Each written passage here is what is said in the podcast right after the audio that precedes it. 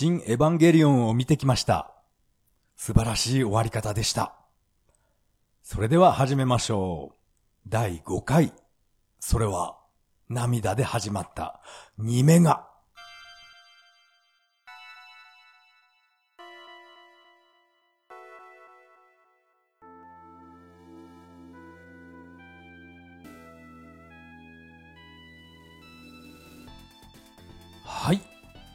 改めましてこんばんは。タカと言います。よろしくお願いします。いやいやいや、あの、絶賛公開中の新エヴァンゲリオン劇場版、えー私も見てきました。155分っていうものすごい長い映画でしたけど、なんというかな、あっという間の、え2時間半でした。途中でね、ちょっとかなり、えーかなり涙流した部分もありましたけど、あんまりネタバレはしないようにしましょう。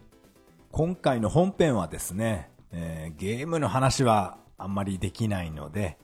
映画の話なんかをしたいと思います。まあほとんど雑談になると思いますけどね。えーそれでは本編よろしくお願いします。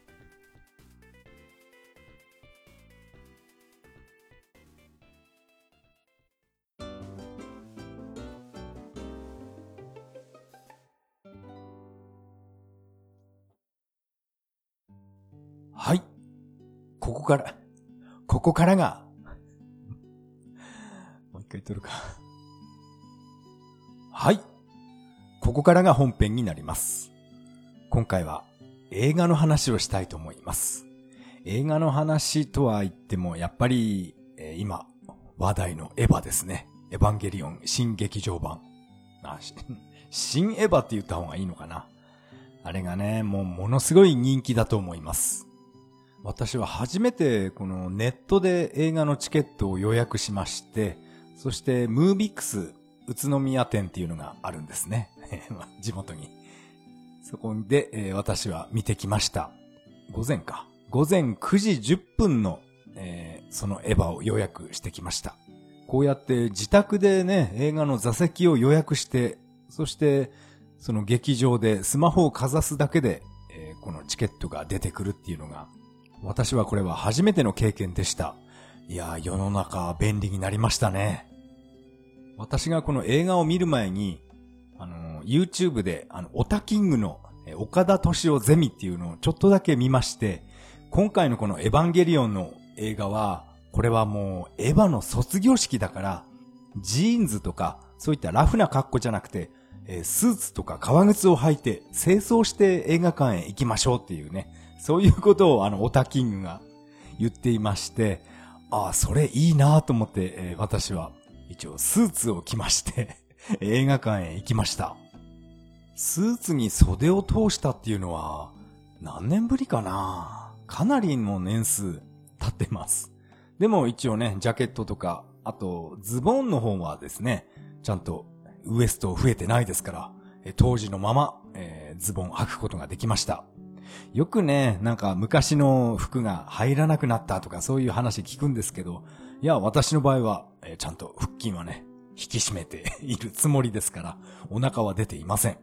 ですから、えー何年も、えー着用しなかったスーツもちゃんと着ることができました。そしてまあ清掃はしたんですけど、ネクタイはそこまですることはないかなと思って、ノーネクタイで、えー映画館へ行きました。もしかしたら自分の他にもスーツを着てエヴァを見に来た人いるかなって少し思ったんですけど、やっぱり そんな変な奴はいませんでしたね。えー自分だけでした。久しぶりの映画館ですね。私がこの映画館で見た映画っていうのは、えー、いつだろう、マドカマギか、あれが最後かな。ですからもう5年、6年ぶりの映画館だと思います。スーツを着て映画館の中に入りまして、あの、ポップコーンのいい香りがしたんですね。あの、キャラメル味なのかな。ものすごい甘い、え香りが漂ってきまして、いやー、あれ食べたいなーってずーっと思ってました。でも、あれはね、もう砂糖の塊を体内に入れるようなものだって 自分に言い聞かせまして、えー我慢しました。うん、こういったね、誘惑に、えー負けないように、中山筋肉君を見習ってですね、えー誘惑には負けませんでした。本当は思いっきり食べたかったんですけどね。ああいったね、甘いポップコーンなら、バケツに思いっきりなみなみ入っていても私はペロって食べてしまうと思います。本当にあの自分は食いしん坊なんですけど、まあ普段は、食欲を抑えてます。まあまあそんな食欲の話はどうでもいいですね。エヴァですよね。エヴァの、チケット、え、買いまして、そしてなんか入場の時になんかネタバレ禁止みたいな感じの、なんか小冊子みたいな、冊子じゃないな。なんかちょっとしたものをもらいました。アスカが表紙になってるやつですね。ネタバレ現金っていう。映画を見てから、うん、開いてくださいみたいなことを書いてあったかな。それを入り口でもらいまして、そしてね、予約した座席へ、えー、座りました。まあ自分の家で座席予約したんですけど、これもっと前の方がいいかなと思ったんですけど、実際に座ってみるとちょっと近すぎたんですよね。ですから、うん、そうですね、2回目見に行くことがあったら、もっと、もっともっと後ろの方の、えー、席を予約したいと思います。スクリーンってあんな大きかったんだって、なんか びっくりしました。ちょっと近すぎて、うん、ちょっと見づらかった覚えがあります。そして、えー、エヴァを、えー、見終わりました。まあ内容はここでは触れ、触れないですけど、本当にいい終わり方だったなって、えー、個人的には思っています。このエヴァンゲリオンは本当になんか、なんて心理描写みたいな、そういうのが私的には魅力的でした。なんとなく自分をなんか重ねてしまうようなそういう見方をしていましたね。どうしても父親のことを好きになれない、この怒り真治ですね。そこをなんか自分と、うん、重ねてしまうような、そんなアニメだったんですよね。まあ、自分のことを言うのはなんですけど、私もどうしてもね、両親のことを好きになれなかったんですよね。なんか、そういう気持ちがあるので、この怒り真治の、なんか気持ちも、なんかわかるな、みたいな、そんなことを考えながら、えー、この映画見てました。映画だけじゃなく、テレビ版もですね、そんな感じで見ていました。自分の親を好きになれない子供っていうのは、えー、自分の他にもいるのかなって、そんなことを考えながら、もう25年前ですよね、このエヴァが始まったのは。もうその前、そんな前から私はそんな気持ちでこのアニメ見ていました。この映画を見終わりまして、なんていうかこの怒り真治は、えー大人に成長したなっていう そういう気持ちになりました。一方自分は、なんか成長してないんじゃないかなっていうね、そういう考えもありますけど、うん、まあいろいろ いろいろありますけど、この映画は本当に、えー、なんか胸打たれる内容でした。YouTube ですね、ものすごいこのエヴァの考察みたいな、そういった動画がものすごい、えー、上がっています。もうこれは全部見ることは不可能なぐらい、そのぐらいね、ものすごい数がアップロードしています。ですから、もう私は毎日 YouTube 見てますね。もう一回映画見ただけでは、もう私の頭ではもう理解できないんですね。なんていうか分かりやすく誰か解説してくれると、やっと理解できるんで、ですからこの YouTube の考察動画は、えー、欠かせません。このエヴァンゲリオンは、これは旧約聖書を引用したそういった言葉がいっぱい出てくるので、なんていうかな、あの、キリスト教の人が見るとどういう気持ちになるのか、えー、気になりますね。どんな感じになるんでしょう？そういう聖書っていうのはビジネスホテルで私は読んだことありますね。なんであれ、あのビジネスホテルに東横インとかルートインホテル、あそこに泊まるたびになんか本棚にある聖書、なんか見てしまうんですよね。これ何の意味があるんだろうと思って本棚から取り出してお風呂上がりにずっと聖書を読んでいた時がありました。ビジネスホテルは外国人がたくさん泊まるから聖書が置いてあるとか、そういう理由なのかな？えー、その辺はわからないですけど、なんか私は特に理由はないんですけど、えー、そういったね、えー、聖書を読んでいた時がありました。内容は全然理解できませんでしたけどね。この映画のエンディングは宇多田ヒカルの曲が流れるんですけど、その歌がですね、YouTube の、まあ、宇多田ヒカル公式、公式だと思うんですけど、YouTube にアップしてあるんですけど、2000、2200万再生とか、なんかものすごい数字になっていました。あの宇多田ヒカルの歌を聴くと、あのエンディングのスタッフロールを思い出して、なんか、さらにね、泣きそうになってしまいます。いやー、宇多田ヒカル、いい曲歌いますね。エンディングに宇多田ヒカルじゃなくて、残酷な天使のテーゼが流れたら、えー、どうなったかなって、えー、個人的に考えた時がありました。あの曲、残酷な天使のテーゼが流れちゃ、ちょっと、なんか、世界観が違うかな。でも、あの曲、エヴァらしいですよね。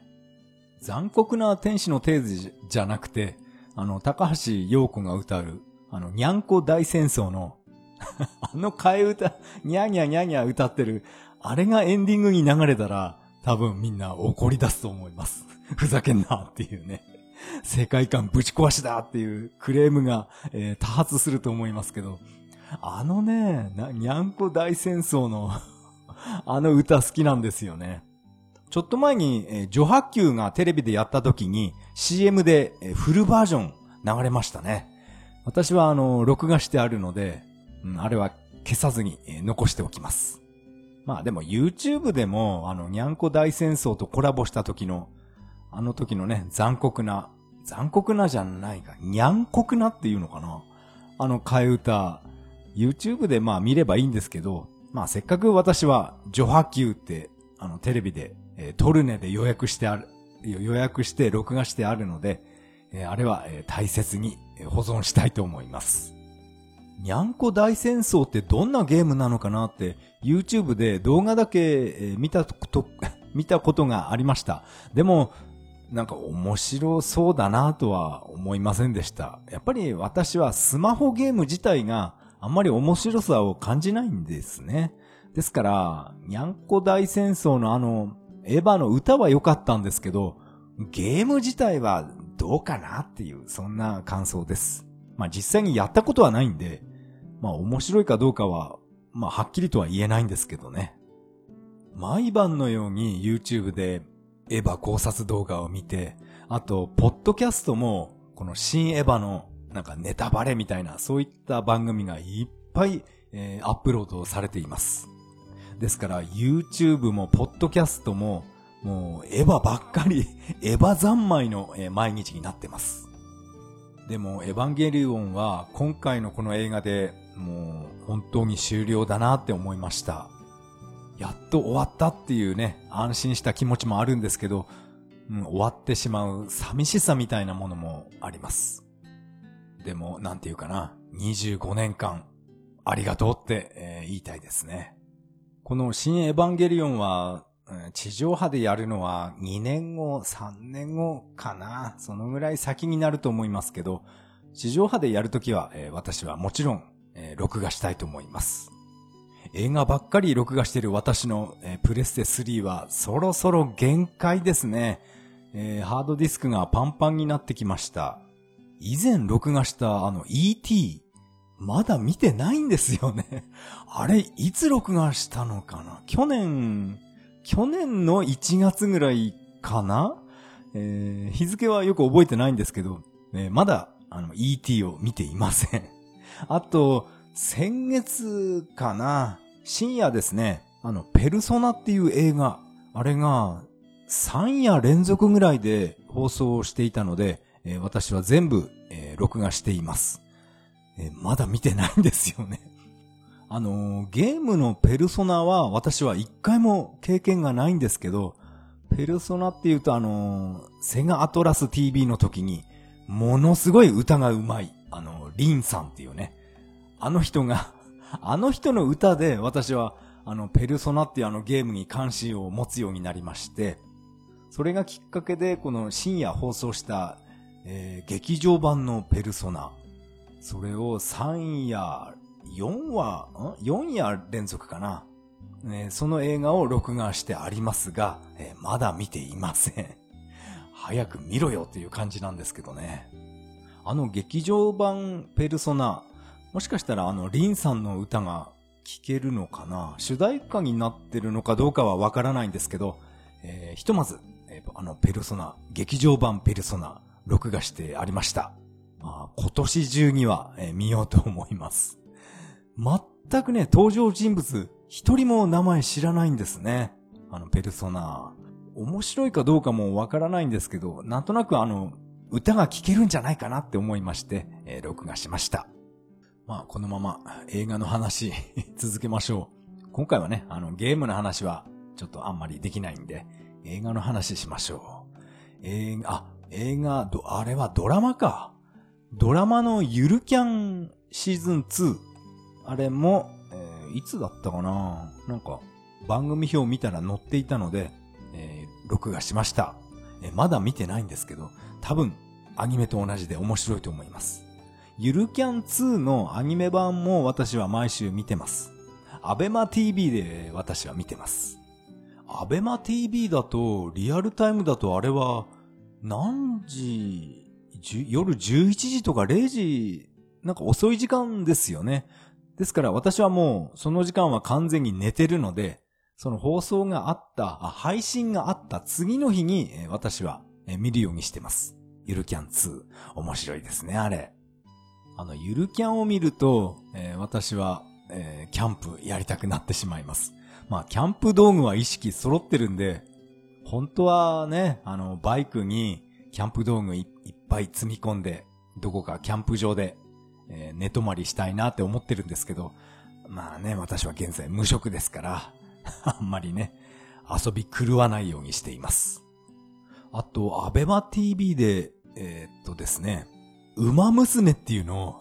あれが無料でなんか第1話だけ見ることができるので、えー、私は初めて見ました。梅、梅じゃない。馬娘ですね。えー、何ですかあれは あのー、アニメはですね、なんか、ポッドキャスト界隈でも、なんか、あのアプリ、アプリのゲームがすごい面白いっていう人が、そういうポッドキャストがいっぱい聞いてるので、えー、なんとなく気にはなっていました。それで、アベマ TV を見てるついでで、えー、馬娘第1話だけ見てみました。えー、面白いです。面白かったです。あのアニメは、東海帝王が、あれが主人公ってことで、いいんですかね。まあ私は第1話しか見ることができなかったんですけど、なんか第1話の終わりの方でなんか東海帝王が左足をなんか気にしてるようなシーンがあったんですけど、あの、競走馬の東海帝王の方は、何か足怪我して引退とかしたんでしたっけ？全然、えー、わかりません。ああやって実在する馬の名前をつけても大丈夫なのかな？あのアニメは。まあ私は若い頃、20代の頃は、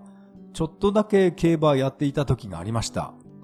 会社のですね、夜勤が終わってから、そのまんま、あのー電車に乗って、えー、あそこはどこだ？浅草ウィンズって場所だったかな？馬券を買いに、えー、先輩とね、よく行ってました。その当時は、なんか、ネットで馬券を買うとか、そういうことができなかったと思います。できたのかな？わざわざ浅草に行って、そしてあの大きな G1 レースの馬券とかを買うっていうね、そういうことをやっていました。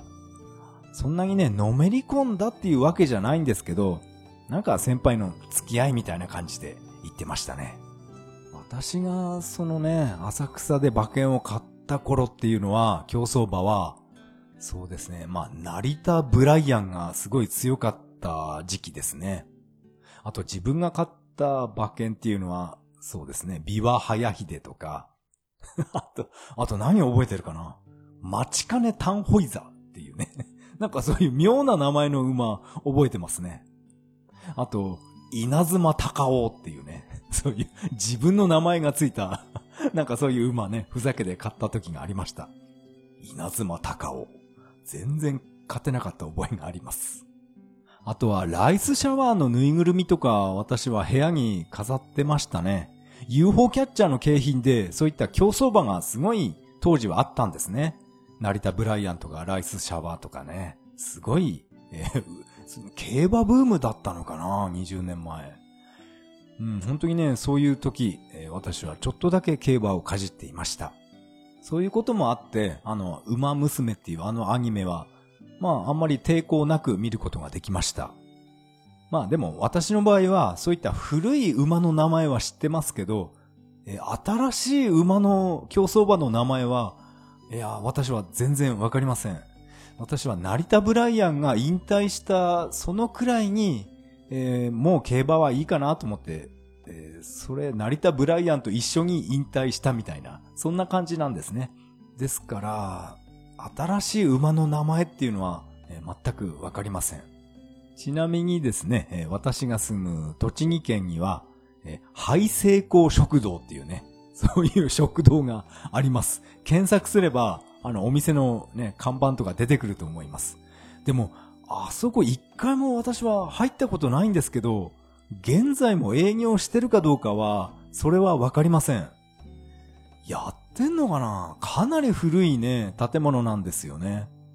でもお店の看板に、あの、廃成功食堂って書いてあって、あの、馬の写真、写真じゃないな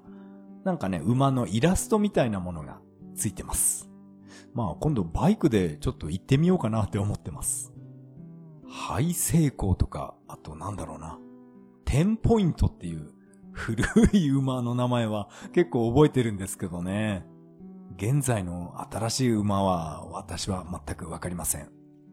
この馬娘第1話が結構面白かったんで、第2話も見てみたいなって思うんですけど、それはね、やっぱり無料では、あの、アベマ TV では見られないらしくて、えー、1話だけで今ストップしてます。本当に今、あのアニメ、馬娘、流行ってるみたいですね。アニメが面白いから流行ってるのか、それとも、あの、ゲームが、アプリゲームが面白いから流行ってるのか、どっちなのかは私はわかりません。まあ私は何度も言ってますけど、スマートフォンでゲームはやらない人間なんですね。ですから私がね、この馬娘っていうゲームをやることはないと思うんですけど、なんだろうな、スイッチとか DS、3DS で出てくれたら、うん、買ってもいいかなって思ってます。うん、それにしても、この馬娘の第1話のあの終わり方。東海帝王がなんか足を、左足を気にしていたあのラストがなんか気になるんですよね。確かライスシャワーは足、レース中に足を痛めてそのまま安楽死っていうかね、そういう処置だったと思います。まさかそういうところもこのアニメで再現するんですかね？この女の子が ライスシャワーっていう名前の女の子がレース中ね、足骨折とかしてそのままね、安楽死とか、そういう内容なのかなって思うと、あんまりね、そういう部分は見たくないなって思います。まさかね、そういうことはないと思うんですよね。明るく楽しいアニメなんじゃないかなって思ってます。えー、新エヴァンゲリオンの話から、えー、馬娘まで、すごい、すごい飛び出してしまいましたね。あ、そっか。あのー、ちょっとだけゼルダの伝説をやったので、そうですね。その話はできます。この、以前私がクリアできなかった、あの、祠。氷を、えー、持ち運ぶ祠ですね。炎を避けながらゴールまで、あの、氷を運ぶっていうね、そういうステージがあるんですけど、やっと、えー、クリアできました。いやあれは本当にね、嬉しかったです。なんていうか、攻略サイトとか、そういったものを一切見ないで、自力でクリアできたっていうね、これがやっぱり私は嬉しいです。答えを見てしまうと、もう、もう一瞬でね、面白くなくなってしまうんで、やっぱり自力でやると達成感もものすごいものを感じます。ゼルダの伝説は本当にね、あのゲームは一生遊びたいと思います。あと、そうですね、カプコンアーケードスタジアム。あれも欠かせないですね。もうレトロゲーム大好き人間としては、あれは絶対に外せない一本です。あと、前回も話したと思うんですけど、MSX のゲームが遊べる、あの、スマホのアプリですね。それがまたなんかツイッターで、流れてきまして、なんかラインナップがかなり、変わってました。あれも、えー、興味あるんですけどね、スマホ、スマホかっていうね、えー、正直そういう感想です。スイッチで出してくれたら、やりたいんだけどなーって思ってるんですけど、うーん、やっぱりね、スマホの方が需要があるっていうことなんでしょうか。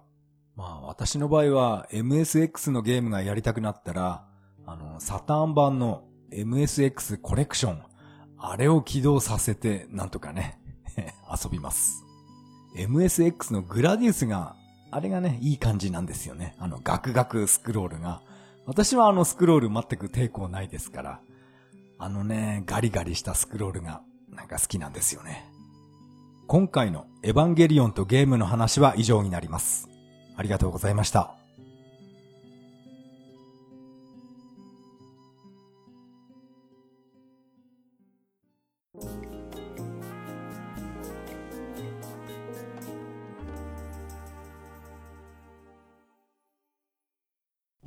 はい。エンディングです。エンディング曲は、潮祭アーベントになります。第5回目の配信、いかがだったでしょうか？今回は、エヴァンゲリオンの映画について、えー、お話ししてみました。本当にね、えー、素晴らしい終わり方だったと思います。まあ中にはね、あの終わり方でなんか、なんかエヴァらしくないみたいな、そういった意見もあるんですけど、まあ、これはね、見る人によって感想違いますから、まあそれはそれでいいと思います。私はこういう終わり方がいいなって思いました。庵野監督のエヴァンゲリオンは終わったけど、もしかしたら違う人がエヴァンゲリオンを作るんじゃないかっていう、そういう人、そういった意見もあるんですね。まあ、それは、どう、どうなるのかな。見たいような気持ちもありますけど、庵野監督以外のエヴァっていうのは見たくないような、そういった気持ちもあります。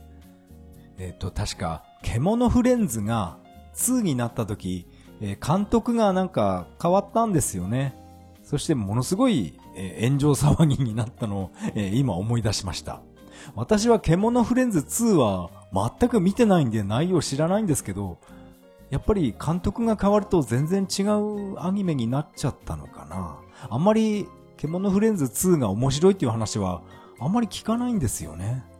やっぱり監督が変わっちゃダメかな。あと監督同行っていうのはわからないんですけど、私はイニシャル D が好きなんですね。あの、峠を攻める86のあのアニメ。あの、映画、あ、映画じゃないか。なんか、ガラッと変わって、あの、ユーロビートとか一切使わなくなって、そして声優も一掃したのかな一掃っていうか一新して、全く違う声優を起用した、そういったイニシャル D レジェンドっていう名前だったかな。なんかそれをね、レンタル店で借りてきて、第1話とかそのぐらい見たことあります。そしたら、なんかこれつまんないなと思って見るのをやめました。あれももしかしたら監督っていうかスタッフが総入れ替えとかなんかそういう理由なのかな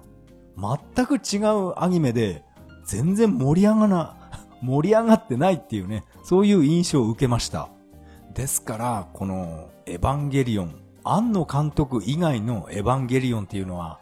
それはどうなのかな？やめた方がいいんじゃないかなっていう そういうね、考えもあります。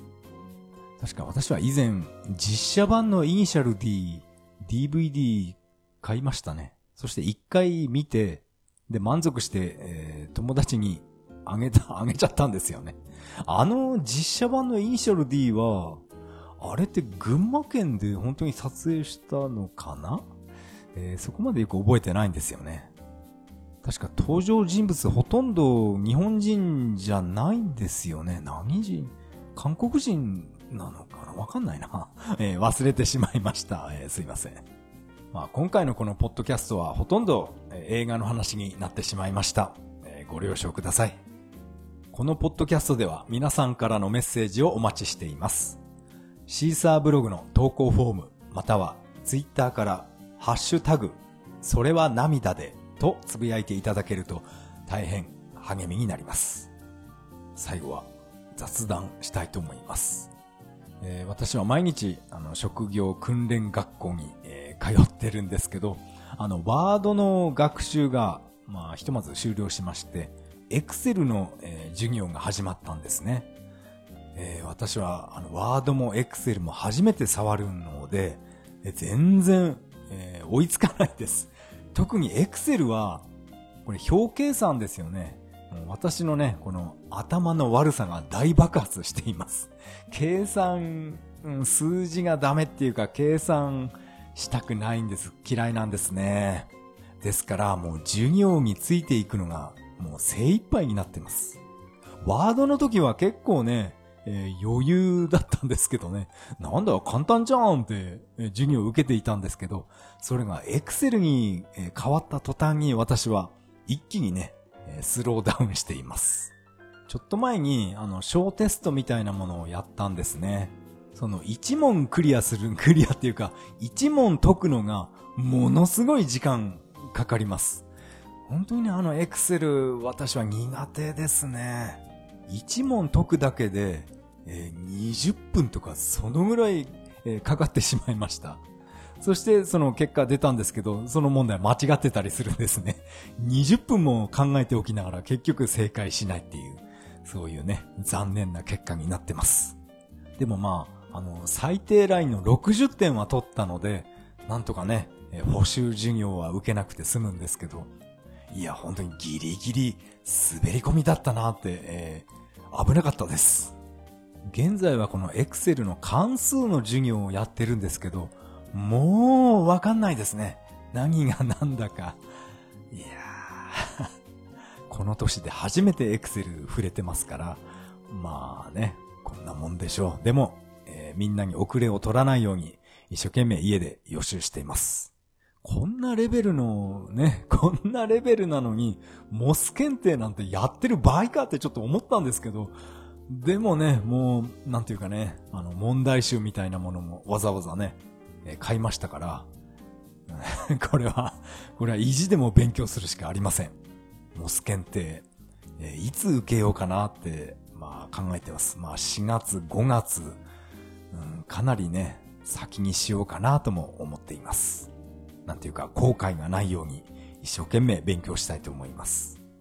えっ、ー、と、パソコンのことでちょっと思い出したんですけど、えっ、ー、と、これはもうかなり昔の話なんですけど、えっ、ー、と、佐藤二郎が主人公のドラマ、ミニドラマがありまして、多分あれは、任天堂 Wii の Wii の間っていうあのアプリのミニドラマだと思うんですよね。それか、もしくは、もしもあ、もしもじゃなくて、え、世にも奇妙な物語。あっちかなともちょっと思ったんですけど、多分 B の方だと思います。Wii の間。あれで佐藤二郎が主役のミニドラマがありまして、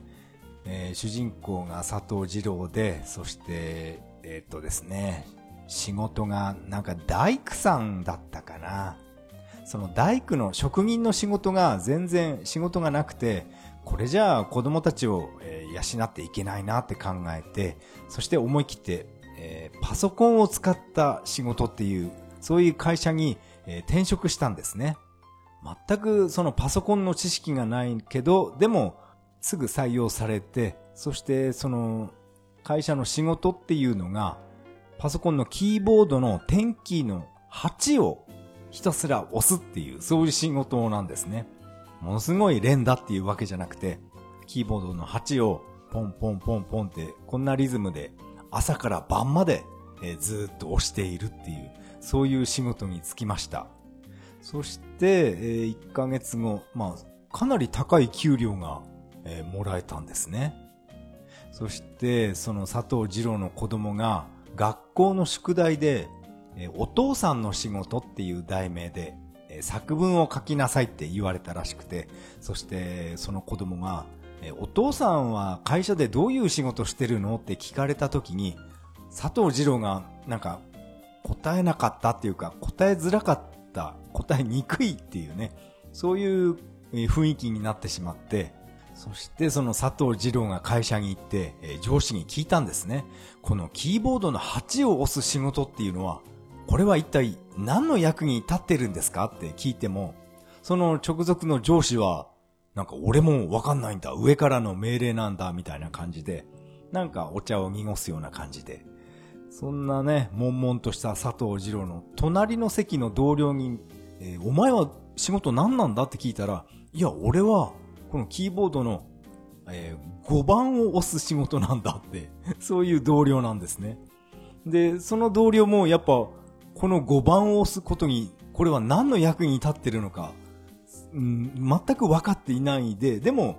えー、この仕事をずっと何年もやってるっていう、そういう同僚がいました。そんな状態なんですけど、でもどうしても佐藤二郎は、その子供にね、えー、父さんはこういう仕事やってるんだよって説明してあげたくて、その自分の会社の一体これは何の会社なんだっていう、そういう謎を解くみたいな、そういう展開になっていきました。直属の上司に聞いても答えが出ないなら、えー、社長を問いただし、問いただしたり、あと会長にもえー、会いに行くみたいな、そんな内容だったと思います。そして最終的なオチっていうのが、これがね、どうしても私は思い出せないんですよね。一体これは何の会社なんだっていう、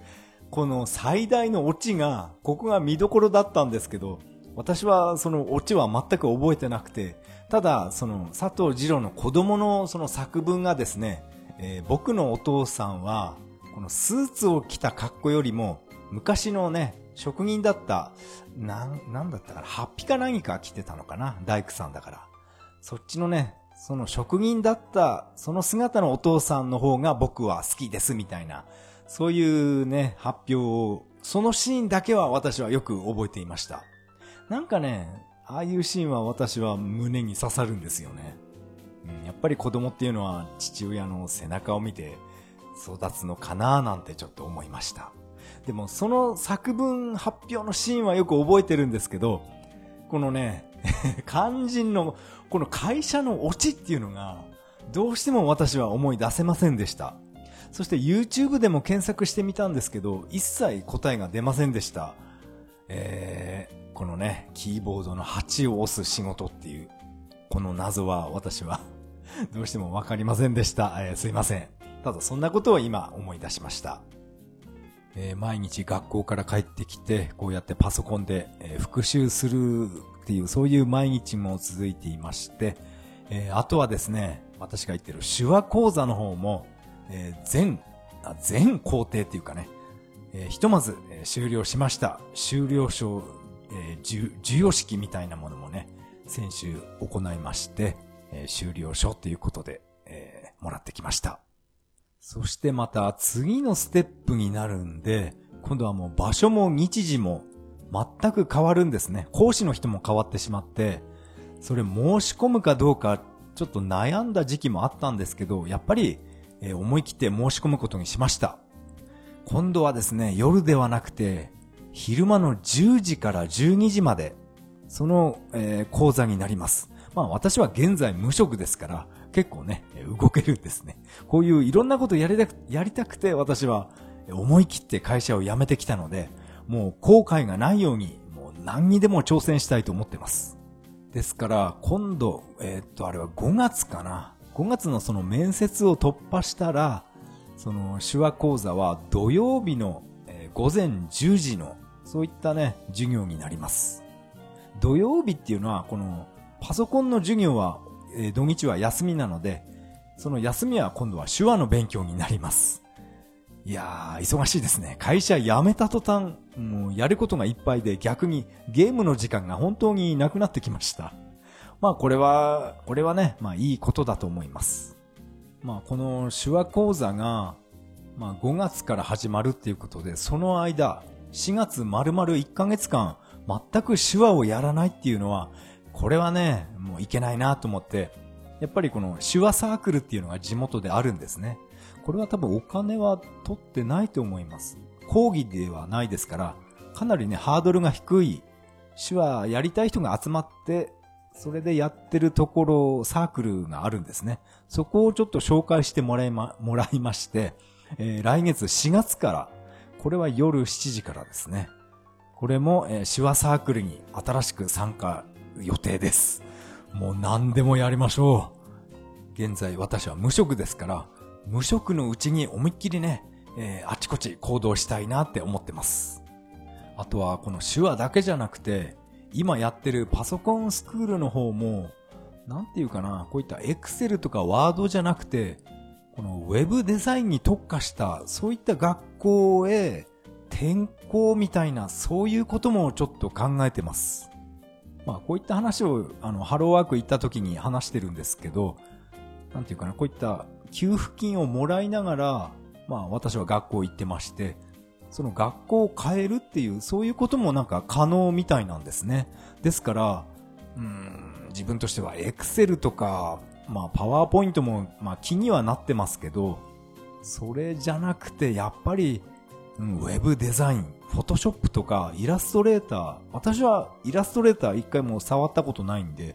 そういったデザインの方、そういった学校の方がちょっと気になってまして、まあそういう話を今進めています。まあもしかしたら今行ってるパソコンスクールをやめて、え次の学校へっていうね。まあこれは今考え中のことなので、もうすぐ、今すぐ転校っていうそういう話ではありません。やっぱり私はあのウェブデザインとかそっち系で食べていけたらいいなって思ってるんで、うん、エクセル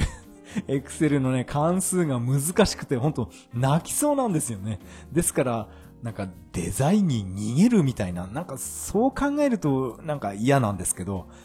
デザインやりたいっていう気持ちが今、えー、大きくなってきています。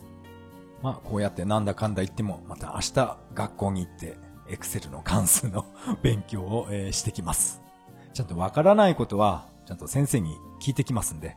あの、VLOOKUP って何ですかってちゃんと聞きますから、えー、なんとかね、えー、みんなに遅れを取らないように一生懸命頑張りたいと思います。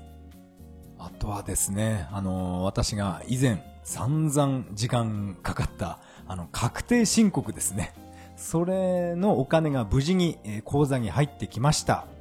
これね、何買おうかなって考えていたんですけど、えー、っと、振り込まれた次の日あたりに、郵便でですね、えー、自動車保険のお知らせっていうのが来まして、えー、その、せっかくね、確定申告で戻ってきたお金全部、えー、車の保険で消えてしまいました。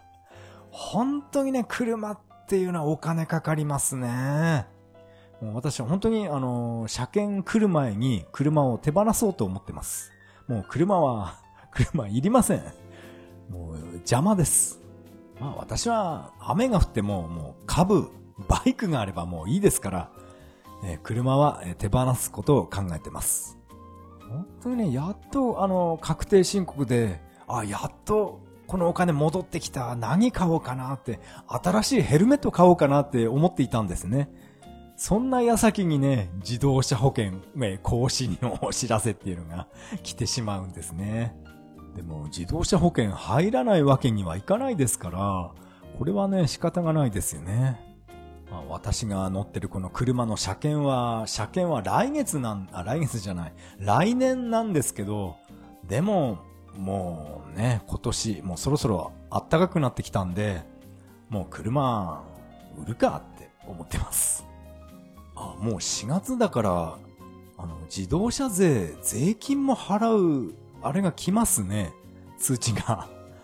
税金、車の税金払った途端、車を手放すっていうのも、それもなんか尺ですね。なんだ、売るタイミングがなんか難しいな。まあ、その私のね、車を売ったとして、その売ったお金で、どうしようかな。あの、トゥクトゥクとか欲しいんですよね。